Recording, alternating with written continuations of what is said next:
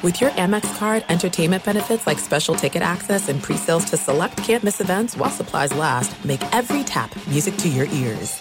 I'm Diosa. And I'm Mala. We are the creators of Locatora Radio, a radiophonic novela, which is a fancy way of saying a, a podcast. podcast. Welcome to Locatora Radio, Season 9. Love at First Listen. We're older, we're wiser, and we're podcasting through a new decade of our lives. This season, we're falling in love with podcasting all over again and getting to the heart of our stories. We're going places we've never gone before, and we're bringing you along with us. With new segments, correspondence, and a brand new sound. Season 9 is kicking off with an intimate interview with Grammy Award winning singer songwriter Natalia Lafourcade. What's giving you hope right now? Well, when I see see what music does to people, it gives me a lot of hope. If you liked Locatora before, you're going to love season nine. Subscribe to our show and you'll see why Locatora is your prima's favorite podcast. Listen to Locatora Radio as part of the My Cultura Podcast Network, available on the iHeartRadio app, Apple Podcasts, or wherever you get your podcasts. Karol G, Juan Gabriel, Christina Aguilera. What do these three have in common? You mean apart from impeccable style, chart topping canciones, and drama? Facts, yes, all of the above are correct, but most importantly, they're some of the biggest Latin icons in the world. And they're just a few of the game changing Latin stars we're covering in Becoming an Icon Season 2. Listen to Becoming an Icon on the iHeartRadio app, Apple Podcast, or wherever you get your podcasts. If you love sports and true crime, then there's a new podcast from executive producer Dan Patrick and hosted by me, Jay Harris, that you won't want to miss. Playing Dirty Sports Scandals. Each week, I'm squeezing the juiciest details from some of the biggest sports scandals ever. I'm talking Marcus Dixon, Olympic gymnastics, Cain Velasquez, salacious Super Bowl level scandals. Join me on the dark side of sports by listening to Playing Dirty Sports Scandals on the iHeartRadio app Apple Podcasts, or wherever you get your podcasts. What's up, everybody? This is Stephen A. Smith, host of the Stephen A. Smith Show podcast. Tune in every Monday, Wednesday, and Friday at the very least as I bring you all new episodes that feature the biggest headlines in the world of sports, pop culture, business, and I answer your phone calls and respond to your tweets. You'll hear my unfiltered opinions and straight shooter interviews with top celebrities and game changers. All that and more. So listen to the Stephen A. Smith Show podcast on the iHeartRadio app, Apple Podcast, or wherever you get your podcast. Thanks for listening to the Best of the Doug Gottlieb Show podcast. Be sure to catch us live every weekday from 3 to 6 p.m. Eastern Time. That's 12 to 3 Pacific on Fox Sports Radio. Find your local station for the Doug Gottlieb Show at foxsportsradio.com or stream us live every day on the iHeartRadio app by searching FSR. This is the best of the Doug Gottlieb Show on Fox Sports Radio. Last night was a great night for sports, a celebration of sport in uh, in Iowa, where they had the Field of Dreams game. Now, look, it, baseball still can't get out of its own way, blacking it out in the state of Iowa. Like, look, the thing had been sold out for months. Did you really win by blacking it out? Was that really necessary? And, and as I pointed out on Twitter, um, my job covering all of sports, but mostly college basketball. I've done college football and NFL football as well. I, I get to travel all throughout this country, and uh, like Des Moines, Des Moines is the best city to live in. You've never ever considered living in. People in Iowa, they're like, it's like I always say, it's about people in Nebraska. It's almost uncomfortable how nice they are. Like, why are you being why are you being this nice to me? You shouldn't be this nice to me. Not at all. So I, I do think that while the storytelling was epic, I thought the visuals were amazing. Hell, we ended up with a stock off home run. I can't get any better than that. Like to me, I'm sitting there going like, this can only happen in Iowa because people in Iowa are kind of sneaky awesome, right? They are but but it it worked because this is what baseball is, who baseball is. You know, we, we have so many people trying to change baseball. Why? Why? I have a I got a, a dear friend of mine who just moved into my area and I think tomorrow night he's going to the Angel game. Now, look, I'm an Angel fan. I'm like, here's the deal. You're going to go there. They're going to have great players. And with the exception of like once every 15, 20 years. You know, they had that run where they were really competitive, right? But with the exception of, you know, every couple, every, you know, for a couple years in 20, they're going to be 500. They're going to have great players. The stadium is not anything special. They obviously got to build a new one, but it's a great place to take a family on a on a weeknight or Saturday night in the summer. Like baseball is one of those places where, and I, I thought it was. Did you guys see the video of the guy behind home plate who missed the walk off home run because he's looking at his phone? Did you guys see that? It's like per, it's like a perfect embodiment of baseball is is slow, but it is interesting. It allows you to have a conversation. It allows you to uh, to to kind of feel the lore of your childhood. And yeah, I know fewer kids are playing little league than maybe they used to. Still, kids play a ton of baseball. But th- this is who and what baseball is. At its roots, at its core, it's still a great game. It has incredible young players, and it's kind of Midwestern, down home, family. Like, I don't know. It all kind of makes sense to me. I, I heard Cowherd talk about, well, you know, you saw the celebrations last night. Baseball has to. No, ba- baseball has never not wanted celebrations. Baseball has never it, th- this whole idea of playing games the right way that's not only a baseball thing. Like this is this is a let, let's have the real conversation okay? It's no different than the NFL player that goes over the top and now they're trying to take away taunting. We want celebrations. We just don't want taunting. We like celebrations in baseball. You just don't need to taunt right? You, you like them in basketball but you don't want to taunt it's amazing that we aren't connecting dots. Let me help connect them for you.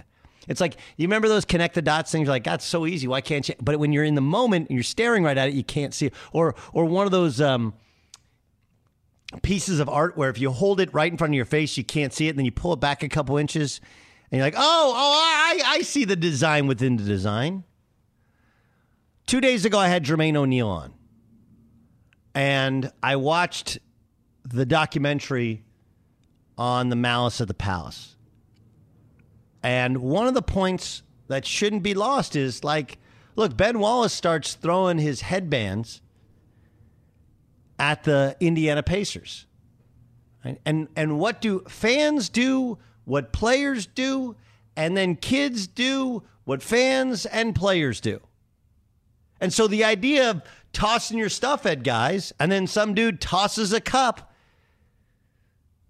we copy what we see on TV. We've all people have always done that. When I was a little kid, my favorite player was Bobby Hurley. And Bobby Hurley used to do this thing when he was at when somebody else was at the free throw line to catch his breath. Instead of having his hands on his hips, he would have like his wrists on his hips and his hands like behind his back pointed outwards, and that's how he used to stand. I used to stand that way. So the the, the point is last night was great. It was great baseball. It was organic celebrations. There wasn't the taunting. There was no grabbing at the nuts. There was no charging the mound. There was no. Uh, there wasn't the excessive bat flips. Yet, every bit as exciting as any baseball game I can ever remember being. And the storytelling and Buck and Smoltz, the whole. It was great. But like, let's not get it twisted. That's baseball. That's how baseball has always been. And the question is can you make more games important? Can you make more games a must see? Can you figure out ways to get our attention? Because when you do, we parachute and go like, "Oh yeah, hey, baseball is kind of awesome and god, these players are bigger, stronger, faster, better than they've ever been." But to anyone who's like, "Yeah, that's baseball breaking out of its shell," and no, it's not. Baseball is still baseball. They still blacked it out in Iowa. I don't know why. You know, and look, as popular as it was, the Cubs are the more popular team. In the it, obviously the uniforms didn't fit, and the narrative, of course, of what you were going to see with Joe Jackson and the shoeless shoeless Joe coming out of the cornfield, all that all that stuff. I mean, it would have been even uh, the numbers. I think would have been even more insane, even though the Cubs stink now. If the Cubs were in it, but it was a great baseball game. It was perfection game leading home run the top of the ninth, game winning home run bottom of the ninth. Can't be any better. But let's not act like baseball acted like something it wasn't last night. That's what baseball is. Incredible sport. Still the best place to take your family of any of the professional sports. Small venues are always better than big venues. Games that matter are always better than volume of games. But what do we, you know, sports has become so expensive and everything is such a business that the venues are huge, they're crazy expensive. And oh, yeah, by the way, we had to play 162 games in order to pay the bills. Here's Joe Buck on uh, Tim Anderson's stalk off home run. Anderson hits it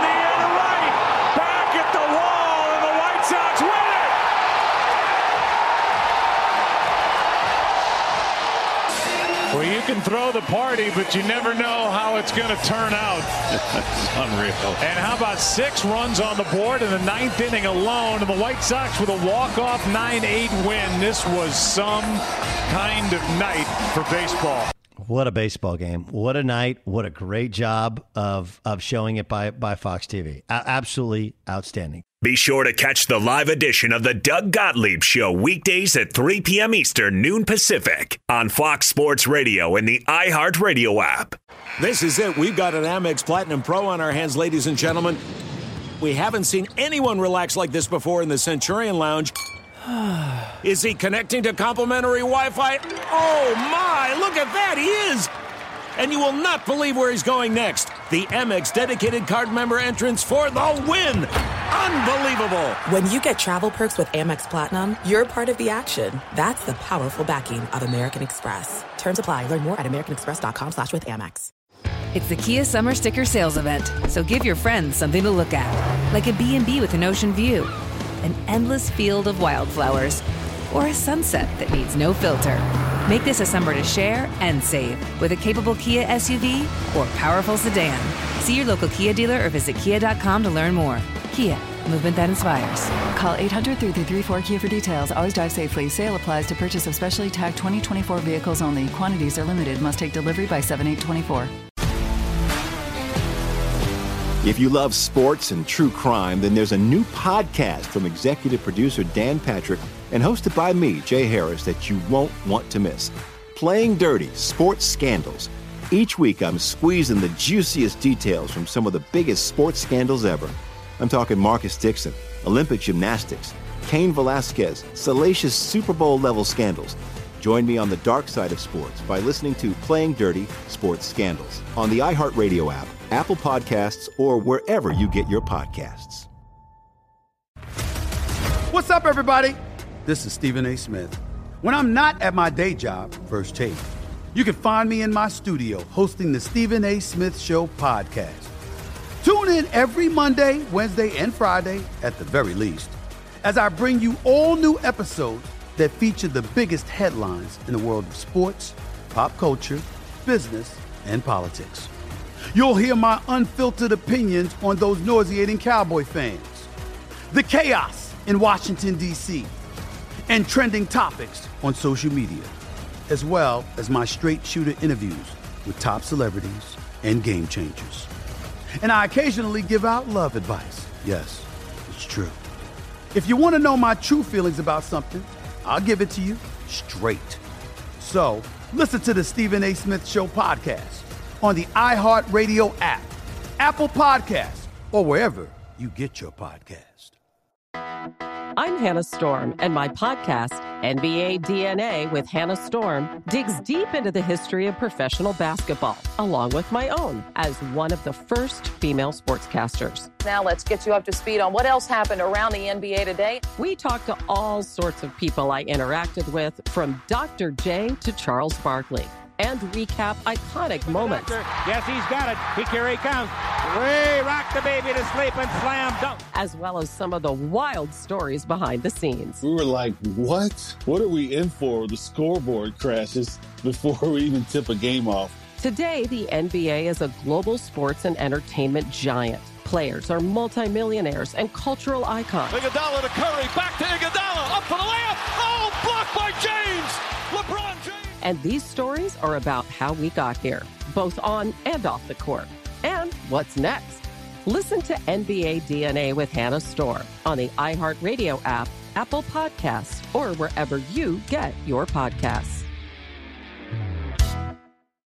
Doug Gottlieb Show, Fox Sports Radio.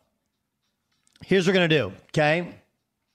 Uh, we'll work in Isaac as well, but I want you to feel like you turn on my show and the stuff I get, I don't just pull out of my rectum, right? Like it's not, you know, try and talk to as many people in the NFL as possible, people who cover the game, people who are part of teams, texting some of these coaches and front office people. And we want to bring some of that information to you.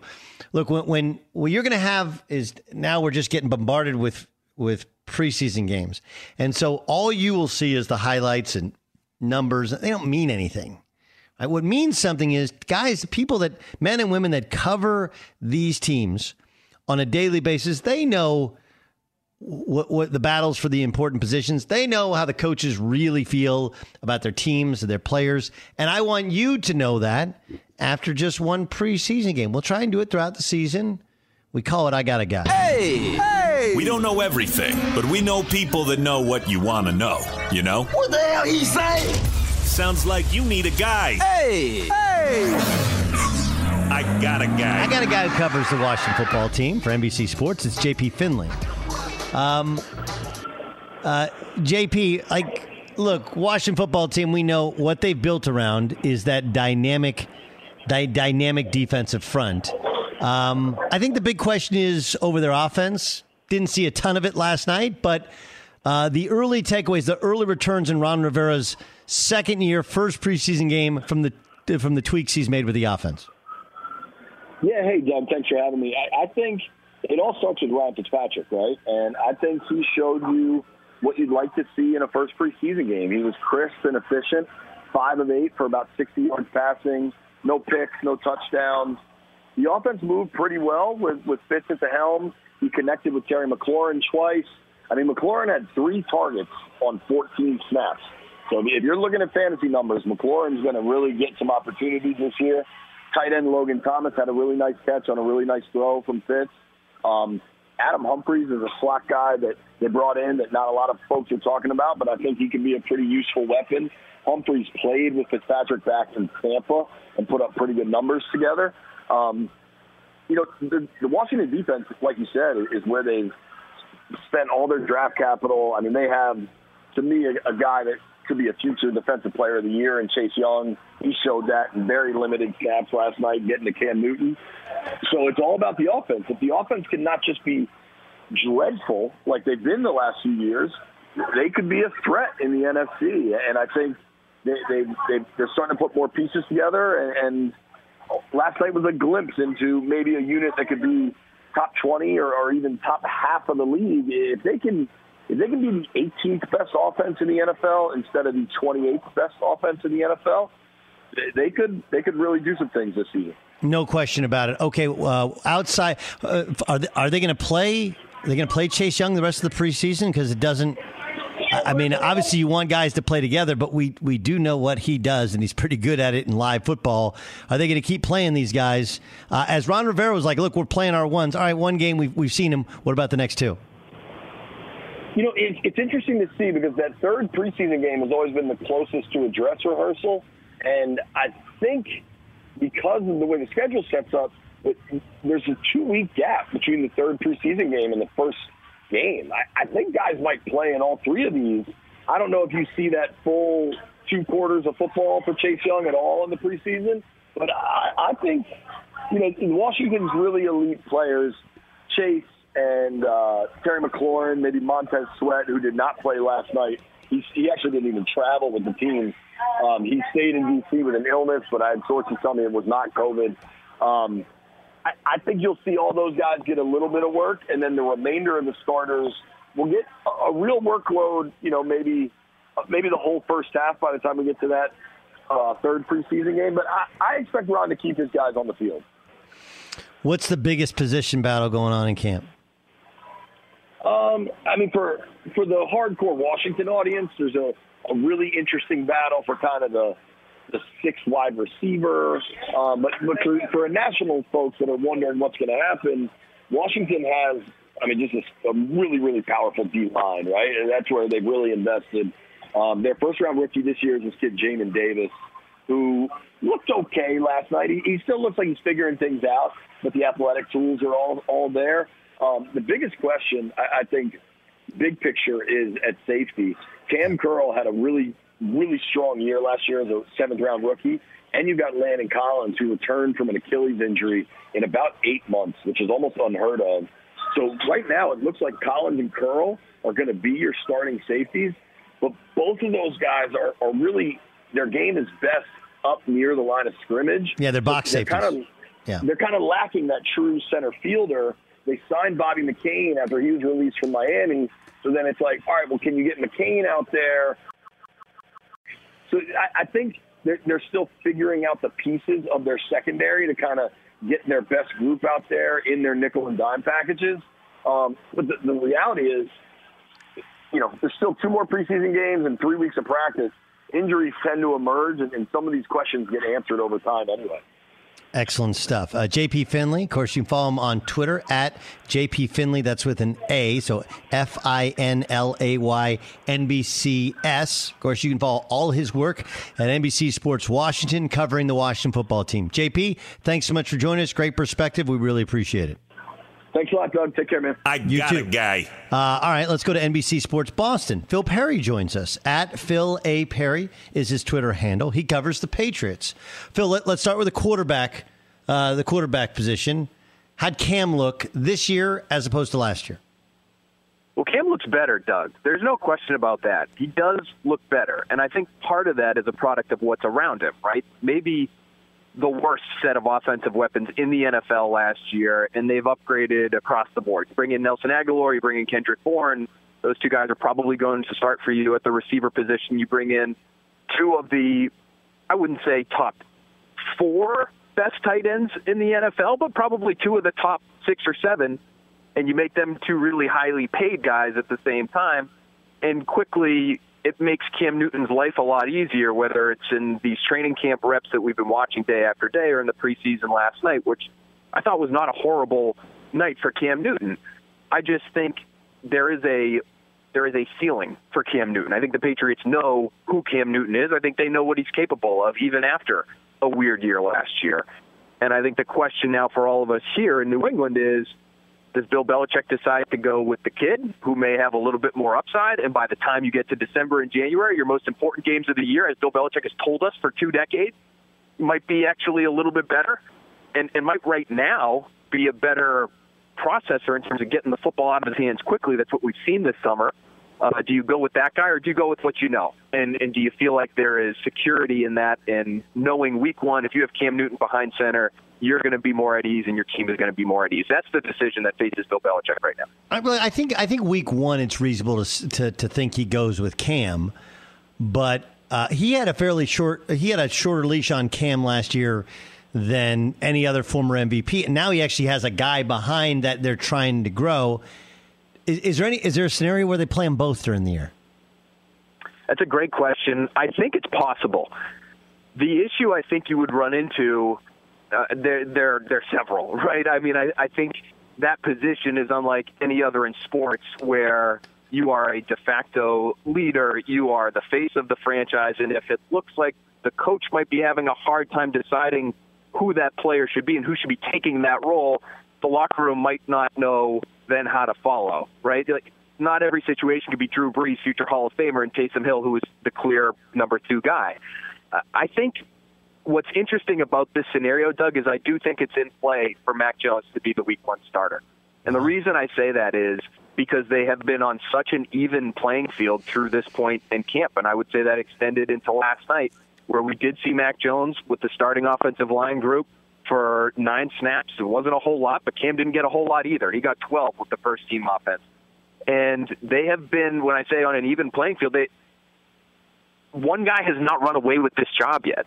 And I think we thought that Cam, with the new weapons and another year in the system, he would be the clear and obvious choice to be the number one guy, but that's not what we've seen in training camp. And in my opinion, I think again, Bill Belichick understanding the the potential for growth in Mac Jones if you can get him in there early, and understanding too as the as the team builder here in New England, understanding that you want to try to wring as much as you can out of this rookie contract before you might have to actually re up the guy and give the guy some real money two or three years down the road if he's a good player.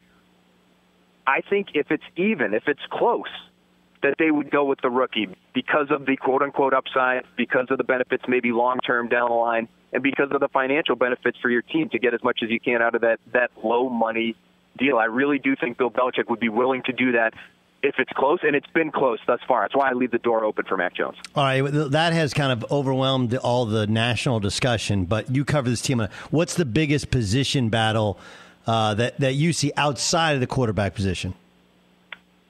So for us, I would say it's not really a position battle, Doug, but there are two highly drafted players that are still relatively young that I would not be surprised to see elsewhere come September. And number one is N'Keal Harry. Mentioned it off the top. They already signed two receivers that I think are going to start. N'Keal Harry really has no special teams roles. The first round pick from a couple years ago, they thought was going to be a contested catch monster. He hasn't been that. He's had a pretty good camp, but he still doesn't get open. He doesn't separate. In the one on ones where you're forced to throw it to the guy and it's a jump ball situation, he's great. I don't think he's long for this roster. He requested a trade in the offseason, which was laughable to a lot of us here. But I think if he can string together some decent preseason performances and somewhere some, somebody across the league is interested in him, they will give something up for that guy. Uh, I think the Patriots would jump at the chance to do that. And I also think Sony Michel, another first round pick from 2018, could be moving on. He's in the last year of his rookie deal. He's yeah, had Damien Harris. Damien, Damien Harris is clearly the number one guy, and they're pretty deep. They have a couple young players that they like as well. I think Sony Michel could be moving on too. Awesome stuff. Phil Perry covers the Patriots for a living. Follow him on Twitter at Phil A. Perry. Check out his work at NBC Sports Boston. Phil, enjoy your work and really appreciate you joining us. Thanks so much. Thanks for having me, Doug. All right, let's get back to I Got a Guy. Uh, Mike Kaye, Eagles beat writer for the New Jersey Advanced Media. Mike joins us here on the Doug Gottlieb Show on Fox Sports Radio. Uh, Mike, th- this is supposed to be kind of a rebuild, retool year w- with a coach that that that underwhelmed to say the least at his first press conference. How'd the Eagles look when they actually took the field last night?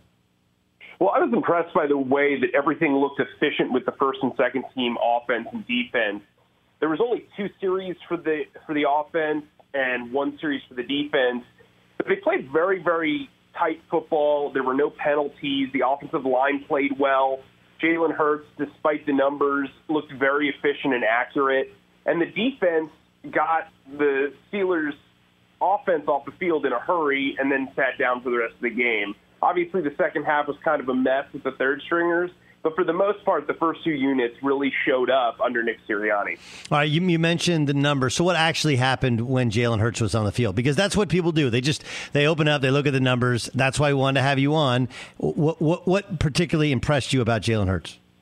Well, his accuracy in the middle of the field. When he was in college, both at Alabama and Oklahoma, he struggled at seeing the middle of the field and connecting with tight ends. Off the bat, he, you know, scrambled to his right and hit Zach Ertz down the seam for a for a decent gain. Then he checked into another play when he didn't like what the defense showed him, and he fired a beautiful 34-yard floater to Dallas Goedert on an out route.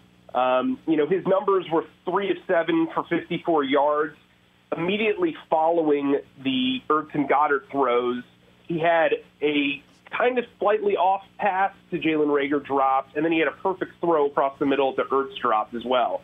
So if those two passes aren't dropped, you're probably not taking a field goal on that first drive. You're looking at a touchdown. So for the most part, he delivered the ball accurately. He had a, a go ball throw to Quez Watkins that he probably wants back. It was a little too far in front of him. But otherwise, I thought he handled himself very well. He looked competent and confident in the pocket.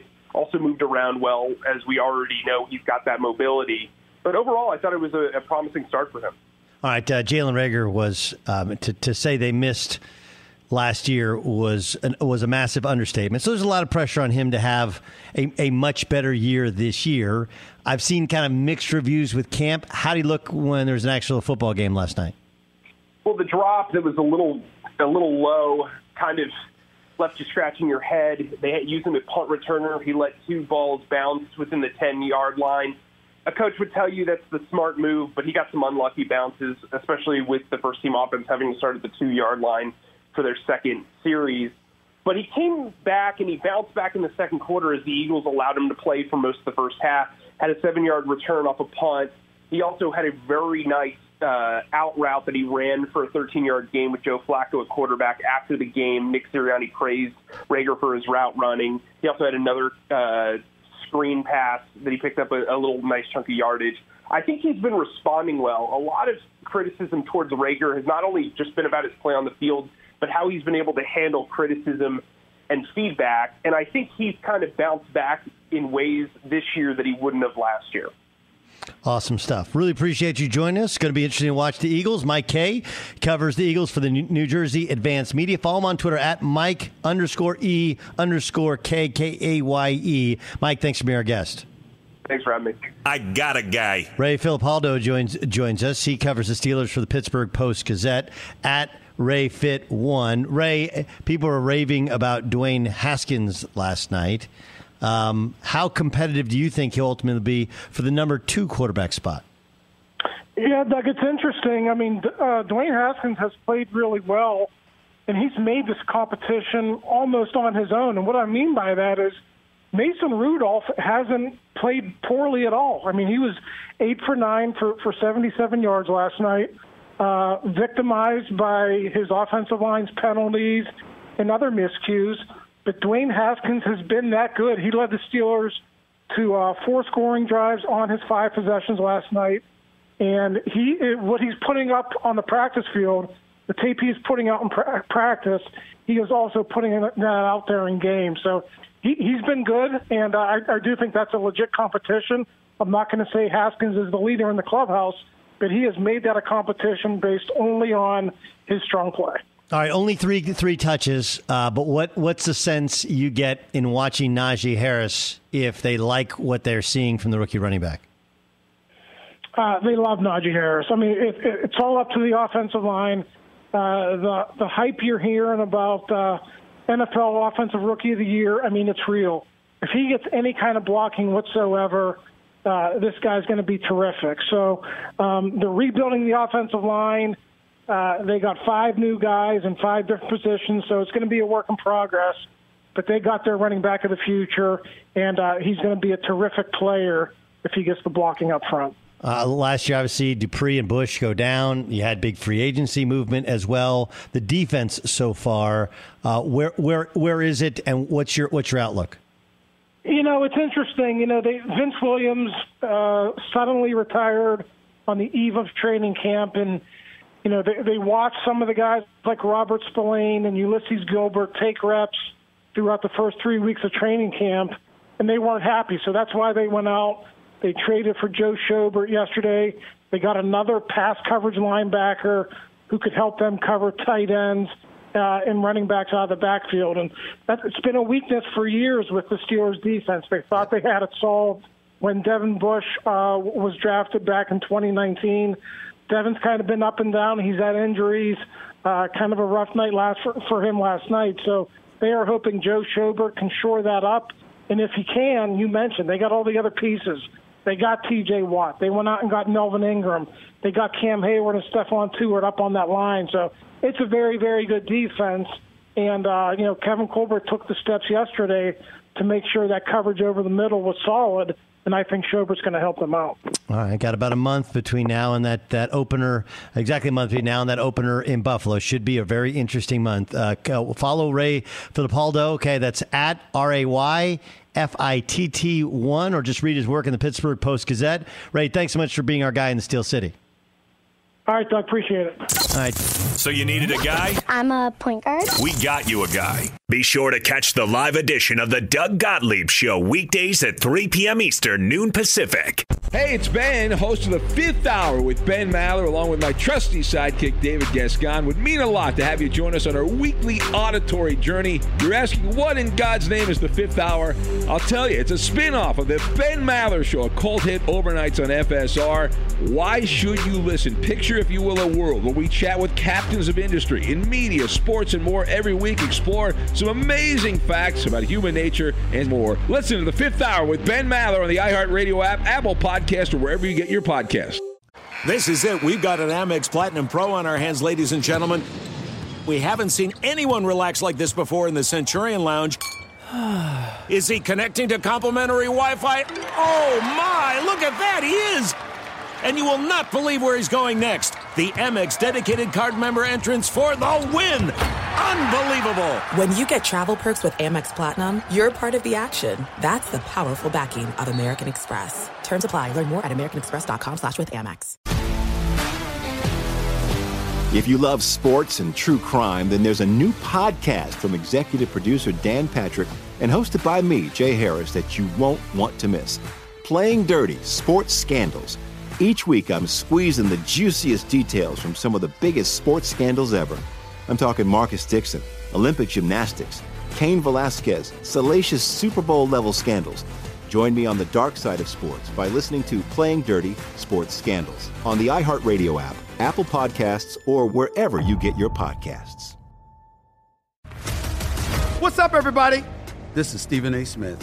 When I'm not at my day job, First Take, you can find me in my studio hosting the Stephen A. Smith Show podcast. Tune in every Monday, Wednesday, and Friday, at the very least, as I bring you all new episodes that feature the biggest headlines in the world of sports, pop culture, business, and politics. You'll hear my unfiltered opinions on those nauseating Cowboy fans, the chaos in Washington, D.C., and trending topics on social media, as well as my straight shooter interviews with top celebrities and game changers. And I occasionally give out love advice. Yes, it's true. If you want to know my true feelings about something, I'll give it to you straight. So listen to the Stephen A. Smith Show podcast on the iHeartRadio app, Apple Podcasts, or wherever you get your podcast. I'm Hannah Storm, and my podcast, NBA DNA with Hannah Storm, digs deep into the history of professional basketball, along with my own as one of the first female sportscasters. Now let's get you up to speed on what else happened around the NBA today. We talked to all sorts of people I interacted with, from Dr. J to Charles Barkley and recap iconic moments. Yes, he's got it. He here he comes. Way rock the baby to sleep and slam dunk. As well as some of the wild stories behind the scenes. We were like, what? What are we in for? The scoreboard crashes before we even tip a game off. Today, the NBA is a global sports and entertainment giant. Players are multimillionaires and cultural icons. Iguodala to Curry, back to Iguodala, up for the layup. Oh, blocked by James. LeBron James. And these stories are about how we got here, both on and off the court. And what's next? Listen to NBA DNA with Hannah Storm on the iHeartRadio app, Apple Podcasts, or wherever you get your podcasts. Do you love Selena? Like, really love? Whether you saw her live, saw the movie as a kid, or saw her looks all over TikTok, there's no shortage of reasons to stan the Queen of Tejano. And Stan, we do over three whole episodes of our podcast, Becoming an Icon. We're reminiscing as lifelong Selena fans, sharing hot takes and telling her story. Listen to Becoming an Icon on America's number one podcast network, iHeart. Open your free iHeart app and search Becoming an Icon. I really like this. There's a big story in college sports. We're going to bring you the CEO of a company that chose to sponsor walk ons. Plus, it's going to take you to four NFL team cities from four teams that played last night and get an update on it. Uh, plus, you hear what Colin Cowherd has to say about Mac Jones, and uh, not a not a profound take, but one in which, because of what he saw last night watching the uh, New England Patriots, he feels like he knows exactly who Mac Jones is. We will get we will get to that. Um, there is one thing that we're not really uh, we're not really talking about, right? Not really talking about, which is you know, last year, as good as those young quarterbacks were, let's remember they're playing in environments where it was sterile, it was quiet. I mean, I mean, Aaron Rodgers on the road can, you know, you can you can turn to your teammate and literally say within your own quarterback language what you want a guy to do because there was no you could pipe in crowd noise Indianapolis Colt style, right? but there was nothing you could do really because it weren't fans.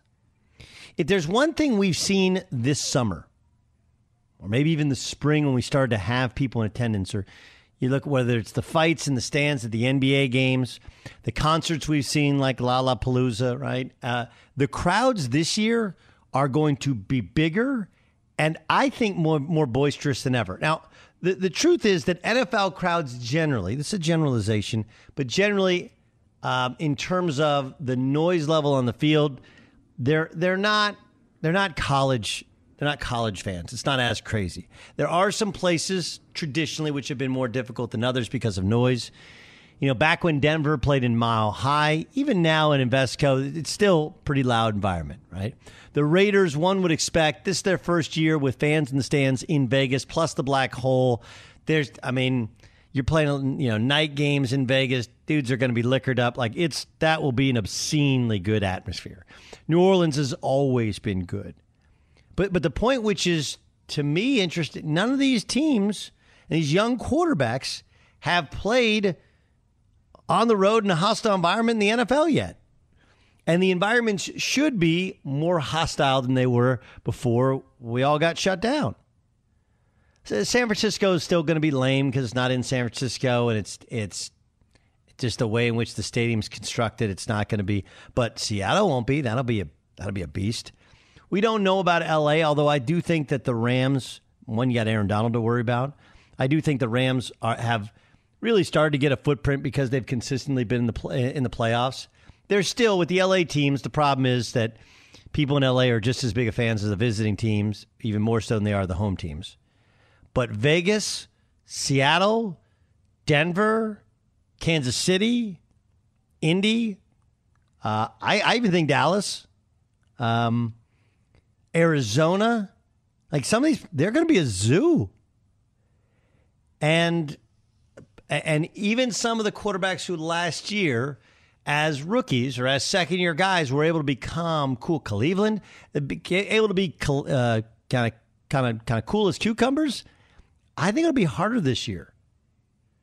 Remember, you're not going from you know sterile environment to a calm environment. You're going from a sterile environment to a bit of a crazy environment, and it'll be even more crazy this year because fans haven't been part of the game, and it's pretty obvious that fans think they're a bigger part of the game than maybe they are. I I think that you watch home road records are going to be a bigger split this year than they have been going back to last year. All right, I saw this story and I thought it was really clever. I thought it was cool, but there's I have questions about it as well. So uh, BYU, uh, first, you know, it, it's a formerly great football program. And when you when when we were kids, if you're in your 40s, when we were kids, you got to go back from the Steve Young, uh, Jimmy Mann's a little before my time, the Steve Young, the Coy and Ty Detmer. Like you kind of go through, and they had quarterback after quarterback, and uh, when they played in the WAC, they were lighting up scoreboards. LaVell Edwards was an amazing coach and they were a nationally competitive team. Never felt like they had the defense to stop anybody, but offensively they they they threw that thing around. It was awesome. So of course they have the number two overall pick um, in Zach Wilson in the NFL draft. Outside of that, you know, how many of you had really paid attention to BYU football till you heard this story? Every BYU walk on is going to get a name, image, and likeness deal while playing at BYU from a Utah based brand called Built Brands. Built Brands make built bars. Um, and uh, Kalani Sitake, who, who, of course, the head coach BYU from the beginning of the NIL discussion, my hope was it changes that the changes to the NCAA rules and regulations would provide a pathway forward for all players to benefit more fully from their name, image, and likeness, especially walk ons who sacrifice so much to make our program great. Um, Nick Greer is the CEO of Built Brands. He's kind enough to spend some time with us here on the Doug Gottlieb Show on Fo- Fo- Oh, we don't don't have you on. We're getting getting him. So he's going to join us in a second. But this is interesting because the truth is that name, image, and likeness is supposed to be like in theory. Theory, it was supposed to be for players who their value exceeds that of the scholarship that they get. This obviously goes counter to that and says, "Hey, look, man, we just we just want to help kids out who have to pay for school to not be able to pay for school." Nick Greer, Greer joins us here on the Doug Gottlieb Show here on Fox Sports Radio. Um, when did you start Built Bar? Doug, how are you? Uh, it was about three years ago. Okay, so you just started like it, we're kind of in the protein bar, everybody eating healthy, healthy phase. What, what was the niche? What was the? Uh, this is what people are missing on that we want to create. uh, how about taste? What if we start with that first, and you know, actual experience itself. And so, you know, for us, it's uh, it's a great replacement for uh, protein bars, but it's also a great replacement for a candy bar. Uh, agreed. Uh, agreed. Okay, so um, the connection with BYU is what? Uh, an incredible one, an awesome one. Uh, you know, been around, uh, been a fan for years, but also been following them for years and absolutely love what they're doing there. Love what Coach Sitake is all about, and and uh, so it's been it's been a, a long, incredible relationship. Um, did, now, did you go there? I did, barely. Okay. They barely let me in. It took me four tries, and so on the fourth try, um, they finally they they had a little mercy and they thought, you know what, we'll let this kid in, and so yeah, it took me a little bit of an effort. What is college? This is just from from for a regular college. Like, what is college life like? Remember, if you go to BYU, you have to sign an honor code. The honor code, there's no sex, there's no drugs, right? There's there's there's there's no no drinking. Um, you know, you're everything is shut down on Sundays. I know some of that has loosened up, some of that has has opened up. Having spent a lot of time um, uh, in Utah, even on even on Sundays recently. What is college life like at BYU as a student? I know it's funny. I think you were even saying that. I'm like, isn't that great? You know, isn't it great? I mean, uh, um, sexual purity and and uh, moral cleanliness and trying to make you a better individual and saving yourself for the future to for your future spouse. I mean, college life is, you know, it's fun. Um, it's different. Um, is it unique compared to maybe other colleges? Yeah, of course. But are we normal human beings that like to have fun and and uh, and do college life type stuff? Absolutely. Um, we're not weird, you know, but it's uh, it's definitely a, uh, an awesome opportunity. It's an honor to go to Brigham Young University. That's for sure. You know, now this is not your first like good works, right? Didn't you start a foundation? that you provide bags full uh, every Friday for needy children in the Alpine School District area. I mean, I mean that, that's what you've done previous to this in terms of your good works, right? Well, it's not just. I mean, uh, listen. Uh, first off, there's a lot of kids who go hungry on the weekend, and uh, there's thousands upon thousands of kids along uh, the Wasatch Front here in Utah alone, but across the United States that get food during the week from the school system, but on the weekend they go hungry. And so we, we try to help where we can, and we feed about 2,000 children every weekend, um, you know, to take food home so they actually have an opportunity to stay in school and staying up with their classmates, being fed, being nourished, and, you know, just trying to just trying to do a little good and trying to help out these these incredible uh, elementary age kids. Okay, so uh, how'd you come up with the idea of the name, image, and likeness for the walk-ons to BYU? Doug, you know, it's interesting when you create a business, build a business, you always have to think outside the box. You got to differentiate yourself. You're constantly pivoting, and you know, no difference with NIL. Um, you know, it's it's at the early early stages. It's a bit of the wild wild west, and we're all trying to figure it out. And so when we heard that this was coming down the pipeline, we knew we wanted to do something different. In fact, even late last year, we were talking about, you know, do we go out with a bang with um, one athlete? But nothing that never felt right and uh, and you know on July 1st when it um, when it went live, uh, you know we had hundreds of athletes reach out to us, collegiate athletes, and asking us, "Hey, open for business." And I thought, you know, we can do something with them that's great, but we've got to do something differently. Um, we got to do something that's unique. And what what do we stand for? What are we all about? And you know, when we when we figured out BYU and what they stand for and and there's so many other colleges out there that uh, are similar. Uh, we thought, you know, how do we how do we help out all the kids, all the athletes, all these boys? I shouldn't call them kids; they're men, and uh, and it's not about one individual; it's about the entire team. And you know, when this all came about, it just clicks and it makes sense. And when things just flow and they're natural, it's like, okay, you run with it and you attack it. And that's what we were able to do with Coach Sitake and especially with all 123 players, I should say.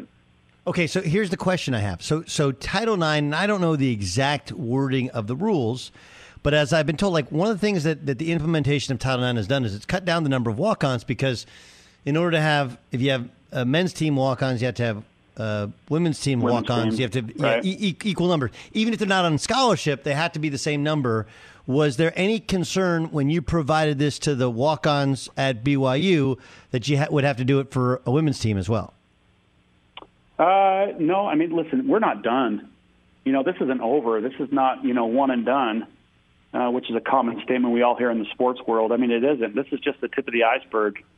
Um, and what we want to do, and hopefully we can help other sponsors and other businesses actually do the same thing and realize they can make an impact with the team, and you know, men or women, that help these collegiate athletes to to really rise up, make a difference. Because there's a lot of future leaders, you know, out there that are playing collegiate sports right now. They're going to go change the world.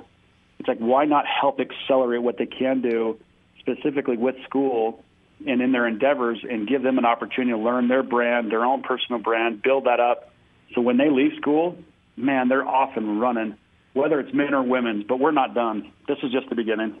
Okay, it's interesting though because I'm I'm wondering have there been more kids that are like, hey, you know what? I want to walk on now at BYU because now they found out it's free. I don't know. I don't know. I was asked even earlier, are other schools would they be at disadvantage now that you know the uh, Alabamas of the world are going to be able to uh, to offer this? And uh, you know, I I hope that these players are taken care of. You know, but I hope it's more on a team mindset instead of an individual mindset. You know, at the end of the day, that's what matters, and I think that's what we need to discuss. Is all right. This is about a team. How do we teach these kids, these young men and young women, um, you know, the the power of team because that's what they've been growing up with, and because it turns into an I and a me mindset instead of a we and a us mindset. And so I, I hope this dialogue continues, and I hope that other companies can step up and say, you know what, let's go make a difference, and let's go help out these teams, whether it's you know women's volleyball, men's golf, or whatever it may end up being. Like, how do we go do that? And uh, that's what we get excited about, Doug. What if the cynic says, "Hey, this is not altruism. This is just a brilliant way of marketing, right? Because anybody can do, like you said, anybody can do one guy. But if you do walk-ons and nobody else has done walk-ons, now all of a sudden you're on national radio, you're on national TV. Everybody like this is a really cool story, but it's really more about marketing than it is about the kids themselves. What would your pushback be? I don't. You come, come to Provo. You tell me if it's about marketing. You know, come visit face to face. You go, go look in the eyes of these young men, and you tell me what they feel. Um, is it about the marketing? Is it about the brand as far as built um, is concerned, or is it about them? And uh, you know, cynics will be cynics at the end of the day. But uh, listen, the proof is in the pudding, um, and that's how we feel about this. And at the end of the day, it's all about these these these men and women who are playing so hard. They're playing their tails off every single day. They're warriors. They're giving everything they've got to these schools. You know, let's help them. Um, let's help them. Let's give them, you know, something great. And uh, I hope that NIL goes down that path and gives them those opportunities. Well, my dad was a walk on Ohio State. My brother was a walk on for two years at Drake. My roommates in college were walk on. So I, I know firsthand the challenges, or maybe secondhand, the challenges of being um, a walk on on a Division One college sports team. And I can't, you know, I can't thank you. I think it's, I think it's great. I also do think it's brilliant marketing as well. We appreciate you joining us, and we look forward. We look forward. Hopefully, we'll see some of these guys in the field. Right? That's the big thing. It's like, look, Oh, Co- coach. awesome? Now, I, I want to see these guys in the field, not just celebrating when they get uh, the room and bo- uh, their their books. Now, is it is it is it just books, or do you get the room and board too? Because some people there's some discrepancy over what you guys are picking up. Uh, it's all their tuition. Okay. You know, it's all their tuition. And so, you know, you look at someone like a Tyler Allgeier, he, he may be one of the greatest running backs and walk ons that BYU's ever seen. And now he's finally on scholarship. You know, there, there's so many of those players across the nation that are given everything they got. And uh, they end up being scholarship. They end up going walk on the NFL, NBA, WNBA, whatever it may end up being. I mean, let's give them some hope and uh, give them an opportunity to go out there and actually show what they're really made of. Nick, I really appreciate you joining us. Great thing your company's doing. Thanks so much for joining us on uh, Fox Sports Radio. Thanks, Doug. See ya. Be sure to catch the live edition of the Doug Gottlieb Show weekdays at 3 p.m. Eastern, noon Pacific. Hey, it's Ben, host of the fifth hour with Ben Maller, along with my trusty sidekick, David Gascon. Would mean a lot to have you join us on our weekly auditory journey. You're asking, what in God's name is the fifth hour? I'll tell you, it's a spin off of the Ben Maller Show, a cult hit overnights on FSR. Why should you listen? Picture, if you will, a world where we chat with captains of industry in media, sports, and more every week. Explore some amazing facts about human nature and more. Listen to the fifth hour with Ben Maller on the iHeartRadio app, Apple Podcast, or wherever you get your podcast. I'm Diosa. And I'm Mala. We're the creators of Locatora Radio, a radiophonic novela, which is a fancy way of saying a podcast. Welcome to Locatora Radio Season 9 Love, Love at, First listen. listen. This season, we're falling in love with podcasting all over again. With new segments, correspondence, and a new sound. Listen to Locatora Radio as part of the My Cultura Podcast Network, available on the iHeartRadio app, Apple Podcasts, or wherever you get your podcasts. Karol G, Juan Gabriel, Christina Aguilera. What do these three have in common? You mean apart from impeccable style, chart topping canciones, and drama? Facts, yes, all of the above are correct. But most importantly, they're some of the biggest Latin icons in the world. And they're just a few of the game changing Latin stars we're covering in Becoming an Icon Season 2. Listen to Becoming an Icon on the iHeartRadio app, Apple Podcast, or wherever you get your podcasts. If you love sports and true crime, then there's a new podcast from executive producer Dan Patrick and hosted by me, Jay Harris, that you won't want to miss. Playing Dirty Sports Scandals. Each week, I'm squeezing the juiciest details from some of the biggest sports scandals ever. I'm talking Marcus Dixon, Olympic gymnastics, Cain Velasquez, salacious Super Bowl level scandals. Join me on the dark side of sports by listening to Playing Dirty Sports Scandals on the iHeartRadio app, Apple Podcasts, or wherever you get your podcasts. What's up, everybody? This is Stephen A. Smith, host of the Stephen A. Smith Show podcast. Tune in every Monday, Wednesday, and Friday at the very least as I bring you all new episodes that feature the biggest headlines in the world of sports, pop culture, business, and I answer your phone calls and respond to your tweets. You'll hear my unfiltered opinions and straight shooter interviews with top celebrities and game changers. All that and more. So listen to the Stephen A. Smith Show podcast on the iHeartRadio app, Apple Podcast, or wherever you get your podcast. I'm Hannah Storm, and my new podcast, NBA DNA with Hannah Storm, chronicles my six decades in professional basketball. From growing up in the sport to becoming one of sports TV's first female broadcasters. Join me as I dig deep into the game's history, unearth some wild stories, and talk to my friends from the world of basketball, from Dr. J to Charles Barkley. It's been a wild ride, and now I get to take you with me. Listen to NBA DNA with Hannah Storm on the iHeartRadio app, Apple Podcasts, or wherever you get your podcasts.